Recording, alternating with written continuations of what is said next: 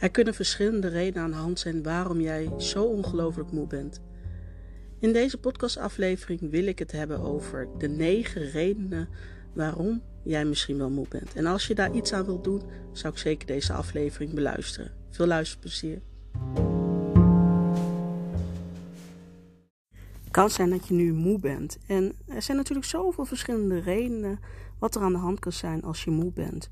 Uiteraard is het van belang om langs de dokter te gaan. Als je veelvuldig zeg maar moe bent, dan is het verstandig om dat eh, lichamelijk te checken of daar mogelijk iets aan de hand is.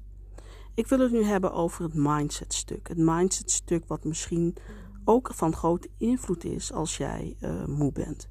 En daar kan ook weer zoveel redenen achter zitten. het zou te ver voeren. Ik zou uh, dagenlang bezig zijn met deze podcast als ik alle redenen zou opnoemen. Maar ik wil terugbrengen naar negen belangrijke redenen die ik vaak zie bij ondernemers die vaak moe zijn. En ja, daar wil ik mee beginnen. De eerste reden waarom jij misschien moe bent, is dat je momenteel te lage prijs hanteert. Ja, ik heb over eerdere podcasten al vaker verteld hoe belangrijk het is om een goede prijs te vragen. Ja, dat is zo cruciaal. Ik heb het zelf wel eens aan mijn uh, schrijfcoach gevraagd van... Goh, zullen we mijn boek niet helemaal hierover laten hebben? Want uh, ja, het is op zoveel punten cruciaal wat voor prijs je vraagt. Hè. Je prijs bepaalt welke klant je aantrekt. Hè. Je prijs bepaalt hoe rustig jij uh, jouw dag verloopt. Jouw prijs bepaalt hoeveel waarde jij hecht aan jezelf en aan je dienst. Eh, je prijs bepaalt of je heel veel klanten nodig hebt hoor, om aan een goede maand omzet te komen. Of niet, hè, eh, et cetera. Dus ja, je prijs is echt het centrale punt, wat heel oppervlakkig lijkt. Van, nou ja, dat is maar een heel klein onderdeeltje van, uh, hè, van, van, van onze hele business.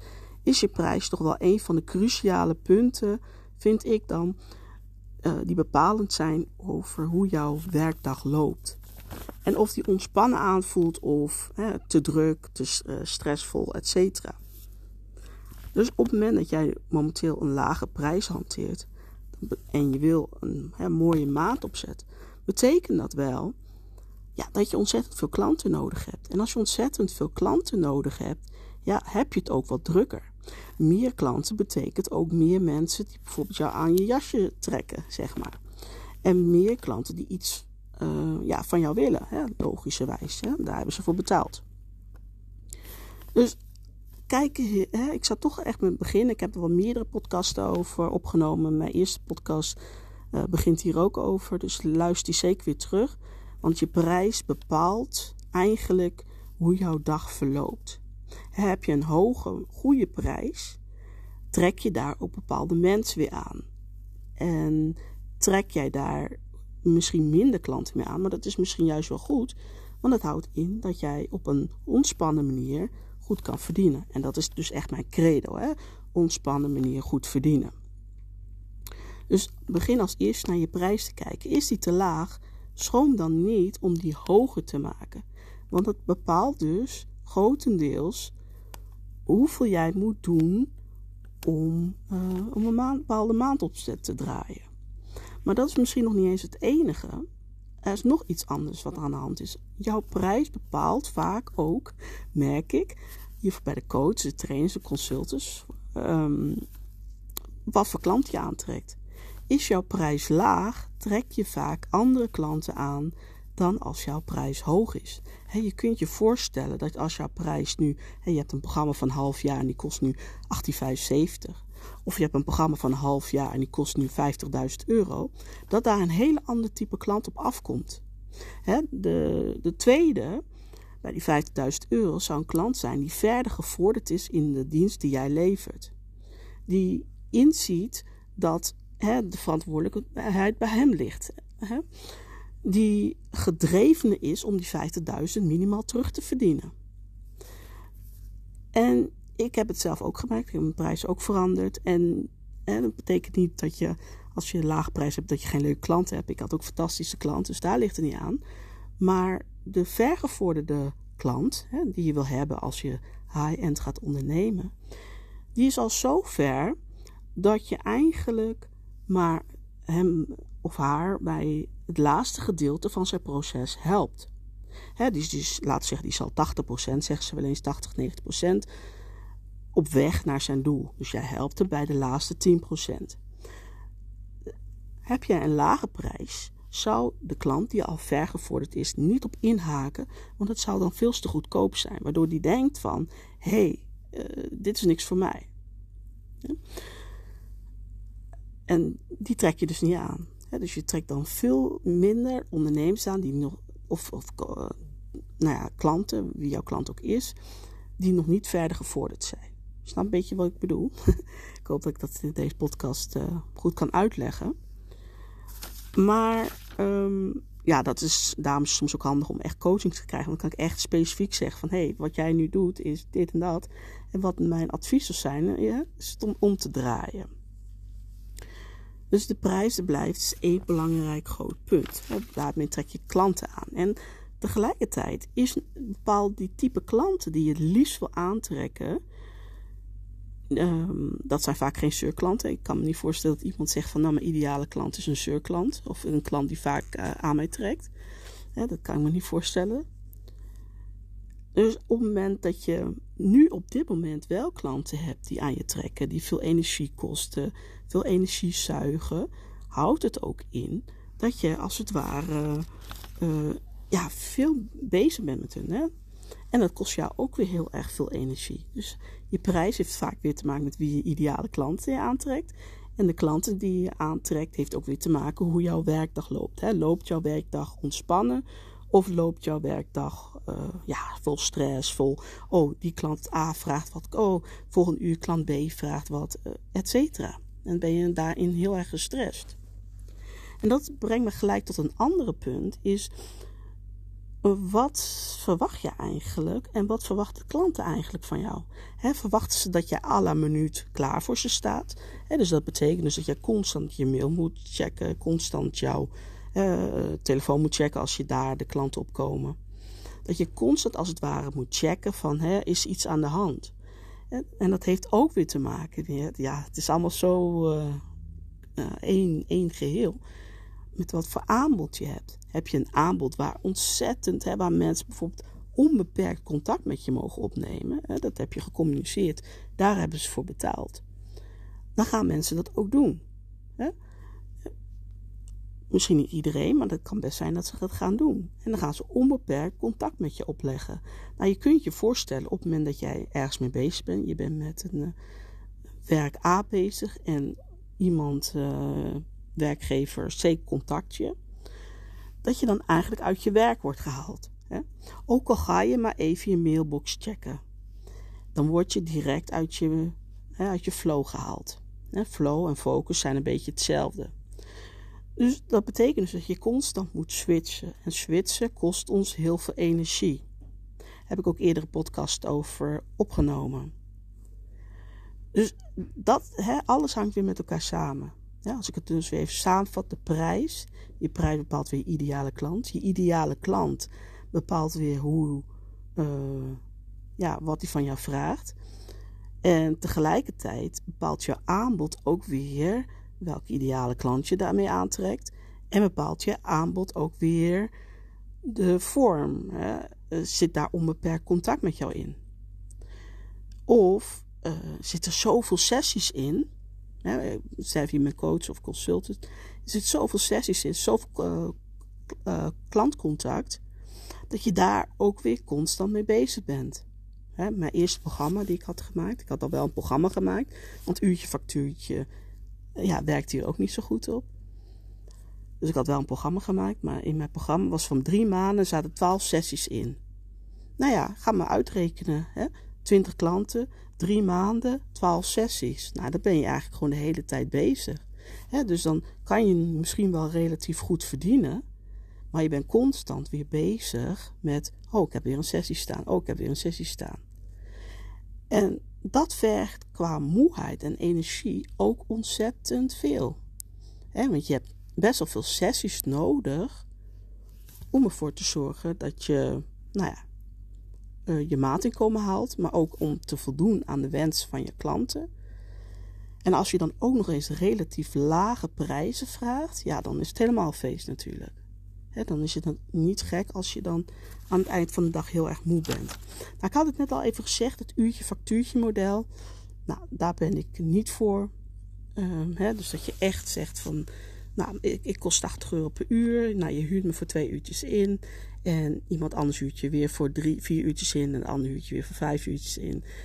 dat, daar ben ik niet zo voorstander van. Ten eerste, om van 80 euro naar bijvoorbeeld 10.000 per maand te gaan, moet je heel veel uurtjes draaien. En ten tweede, uh, je hebt dan zoveel klanten nodig, vaak. Wat ervoor zorgt dat je constant weer moet switchen. Hè? En dat switchen is niet goed voor ons brein. Dat zorgt echt voor dat je uitgeput aan het eind van de dag. Uh, uh, ja, dat je aan het eind van de dag echt uitgeput bent.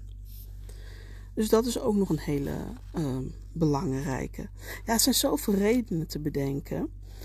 Want wat ook een belangrijke is, welke pauzes, wat voor soort pauzes hou je? We hebben eigenlijk nodig om ons te concentreren en om ons de focus te, uh, te hebben. En, en om ervoor te zorgen dat we echt kwaliteit kunnen leveren aan ons werk, hebben we als het ware nodig dat uh, bepaalde stofjes nodig, zeg maar. Bepaalde stofjes nodig om te zorgen dat we geconcentreerd kunnen werken, dat we kwaliteit kunnen leveren. Maar op een duur houden die stofjes op. Hè? Je bouwt ze eens op en op duur zijn ze gewoon op. Ze worden, zijn ze leeg. En wat je dan het beste kan doen is um, echt een goede pauze nemen. Hè? Dus niet de pauze is dat je alsnog weer aanstaat en dat je de telefoon gaat kijken. Ben ik ook schuldig aan hoor, zo is het niet. of um, nou ja, weet ik veel muziek luisteren. Maar echt een pauze waarbij er stilte is. Waarbij je bijvoorbeeld gaat wandelen zonder muziek waarbij je uit het raam kijkt, uh, hè, dat soort dingen doet, waarbij je als het ware geen input meer krijgt en echt weer de rust kan hè, ervaren en kan zorgen dat die stofjes weer opgebouwd worden om ervoor te zorgen dat je werk straks weer in een mooie focus en een mooie flow kan doen. Hè, want dat staat eigenlijk gelijk aan kwaliteit. Hè? Concentratie. Focus klinkt soms best wel vaag. Van nou ja, waarom is dat nou weer belangrijk? Maar dat zorgt er eigenlijk voor dat je ja, de rust vindt en de kwaliteit kan waarborgen voor jezelf en voor je klant. Ja, dat is heel, heel belangrijk. Dus kijk ook naar welke pauzes neem je. Heb je, uh, heb je vaak pauzes en wat voor soort pauzes zijn het? zijn het pauzes uh, dat je vaak op je telefoon kijkt, et cetera? Of heb je ook echt pauzes waarbij je echt de rust ervaart? En vaak zijn we toch een beetje bang voor de verveling. Hè? Misschien jij ook wel. Dat je denkt, ja, wat moet ik nou doen? We zijn zo geneigd hè, om het in te vullen. Oh, we hebben een half uur pauze, of we nemen een half uur pauze. Oh, dan moeten we toch wel hè, iets gaan doen. Maar denk er maar gewoon aan dat het, dat het zo efficiënt is. Hè? Als je een goede pauze neemt, hoe goed het is om daarna weer opgeladen te zijn en echt weer vol energie aan de slag kan gaan. Plus, daarnaast is het ook zo dat je aan het eind van de dag minder moe bent, doordat je een goede pauze hebt genomen. Ja? dus dat, zijn allemaal dingen dat binnen je werk uh, kan zijn. Hè? Het kan in je werk kan zijn dat jij dus uh, slechte pauzes neemt, uh, dat je te veel in je programma stopt, dat je werkt voor een lage prijs, met misschien ook nog wel vervelende energieslurpende klanten. Dat is allemaal werktechnisch. Maar gaan we daar buiten kijken, kan het ook zijn dat jij je omringt met mensen die misschien wel super gezellig zijn, maar misschien heel veel energie vragen. denk aan een vriendin die alleen maar over zichzelf praat. die alleen maar uh, energie slurpt bij jou. Dat kan wel hartstikke gezellig zijn, zo wil ik het niet zeggen. Maar geeft ze jou ook energie? Dat zijn allemaal vragen die je zelf kan stellen als we kijken naar buitenaf. Met wie ga jij om? En zijn dit mensen die jou wel energie geven? En dat kan heel dichtbij staan. Hè? Zijn dit mensen die jou ook energie geven? En ja, kijk, hè, passen die nog bij jou op dit moment in jouw leven? Of kosten ze alleen maar energie? Want dan kom ik weer aan bij het andere stuk, waar ik het ook vaak zie en, dat is zowel op je werk als buiten je werk, is grenzen stellen. kun jij als bijvoorbeeld een vriendin vraagt van... Goh, heb je zin om vanavond, weet ik veel wat, te gaan doen? Nee zeggen. Kun jij als een opdrachtgever van je vraagt... Kun je dit binnen 12 eh, uur inleveren? En het lukt niet, of je wilt niet, nee zeggen. Dus ook dat heeft alles weer te maken met de moeheid. Als je maar doorgaat. En het, en het sluipt dus zo stiekems in. Hè? Het is vaak helemaal niet aan de uh, dat je dat echt zicht, uh, zicht op hebt. Maar sluipt het er misschien stiekems niet in dat jij toch weer uh, iets aan het doen bent voor een klant, voor een vriendin, voor je neef, je, neef, je ouders, weet ik veel. Dat je constant iets aan het doen bent wat je eigenlijk niet wil.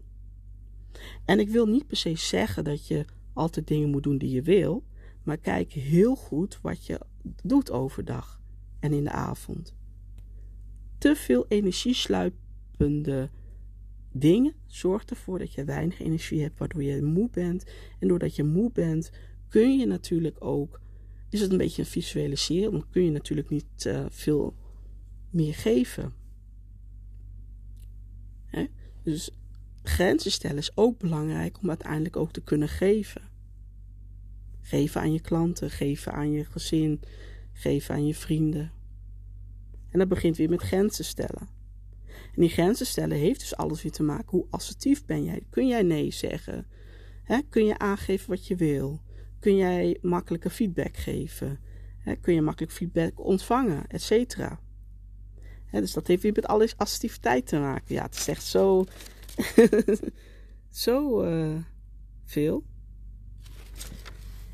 En daarnaast, nog een ander punt. Ja, het zijn heel veel punten. Ik heb het even opgeschreven, want ja, wat ik zei, voordat ik al helemaal verdwaal in alle punten, is waar geef je je aandacht aan? Aandacht geven, focus, is ook kiezen waar geef jij geen aandacht aan. Leuk, scroll op Instagram. Tuurlijk, absoluut. Maar is dat altijd nodig? Eh, kan, soms is het gewoon plezier, hè? dat is geen probleem. Maar de vraag is: als jij maar urenlang op Instagram aan het scrollen bent, is dat dan wel handig voor de efficiëntie van de dag? Want misschien moet je, heb je daarna weer zoiets oh, ik moet snel opschieten, even mijn klant doen. Je kan ook kijken op Instagram van, oké, met wie kan ik in contact komen die, hè, waarmee ik kan samenwerken? En dan ga je veel gerichter naartoe. Aandacht geven heeft ook te maken wat kies je. Zit je op alle social media kanalen of kies jij misschien één kanaal of twee kanalen eruit en geef je die alle aandacht? Dat betekent dus ook dat je kiest om iets niet te doen. misschien ben je wel op LinkedIn, maar niet op Instagram of andersom. Want op het moment dat je overal weer bent, geef je weer overal heel veel energie. Vaak ook nog met belabberde resultaten, omdat je gewoon als mens eigen uh, niet overal energie kan geven. Dus aandacht is ook een hele belangrijke. Waar geef je je aandacht aan? En vooral waar geef je geen aandacht aan? Heel veel dingen zijn leuk. En, dat, en blijf dat ook vooral doen. Maar kijk wel heel goed. Wees spaarzaam met je tijd. Hè? Van wees spaarzaam met je tijd. En is ook uiteraard een nood uh, naar mezelf.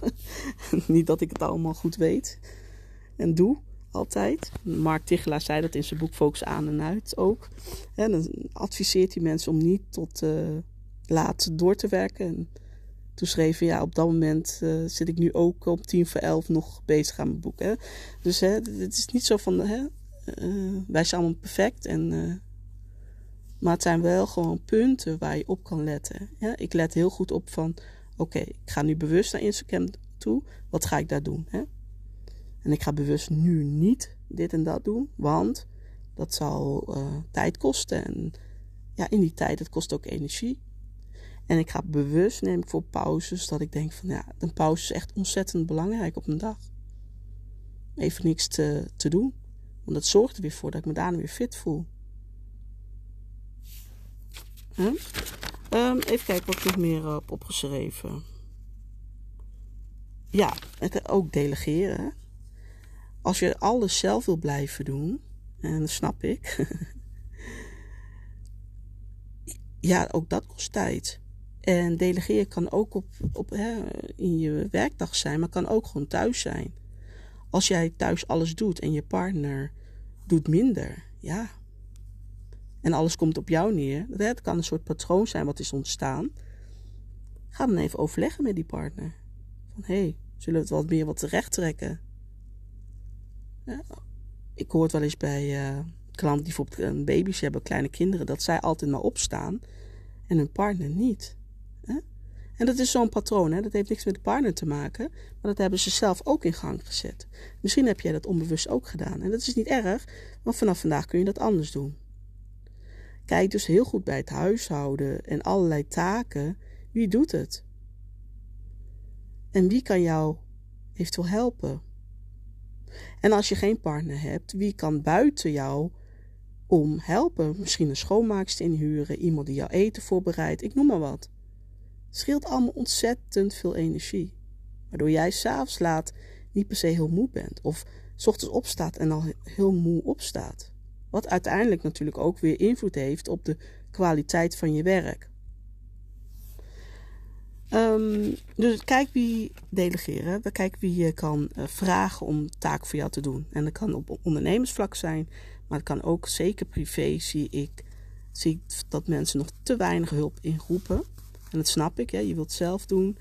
Maar denk aan de energie die je lekker daarmee kan besparen. Dat is ook wel heerlijk.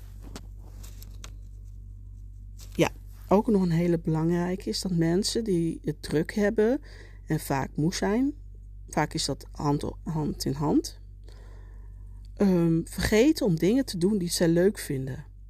Hoe vaak heb ik wel niet gehoord van hè, dat ik aan iemand vraag van, goh, wat vind je nou echt leuk om te doen? Nou, ik vind het leuk om te dansen, ik noem maar wat, hè.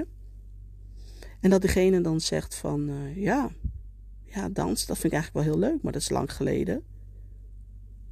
En dat is zonde, want juist door dingen te doen, wat je oplaat, dat, maakt, dat zorgt er eigenlijk voor dat je ja, weer de energie vrijkomt die je weer kan gebruiken voor andere dingen. En je zit er lekker in je vel. Hè? Allerlei dingen die te maken hebben met de energie die er van binnen ruist bij jou.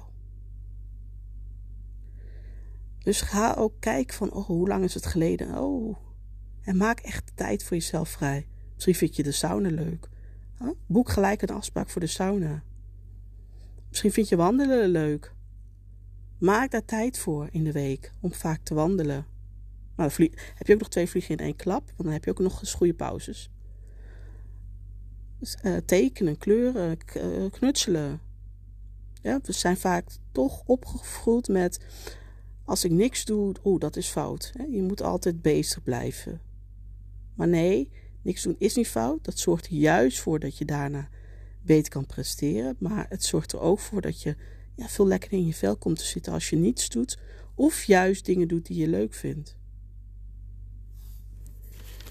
Um, er zijn nog meer punten. Nee. Dus als ik alles samenvat.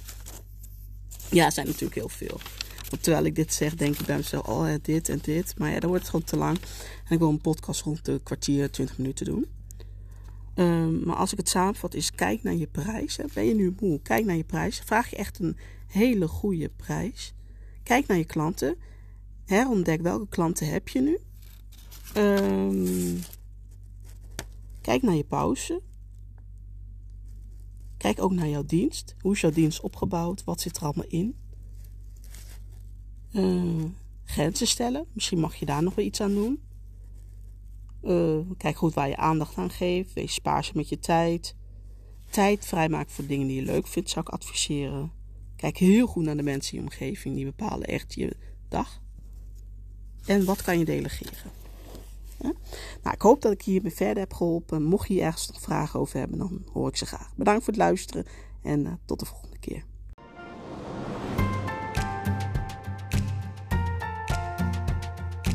We zijn weer aangekomen bij het einde van deze podcastaflevering. In ieder geval fijn dat je weer geluisterd hebt. Ik hoop dat je het er waardevol vond en er weer inzicht uit hebt gehaald voor jezelf en voor je business. Wil je nooit meer een aflevering missen? Abonneer je dan op mijn kanaal. Dan ontvang je een melding wanneer er weer een nieuwe aflevering online staat. Vond je dit een waardevolle podcastaflevering?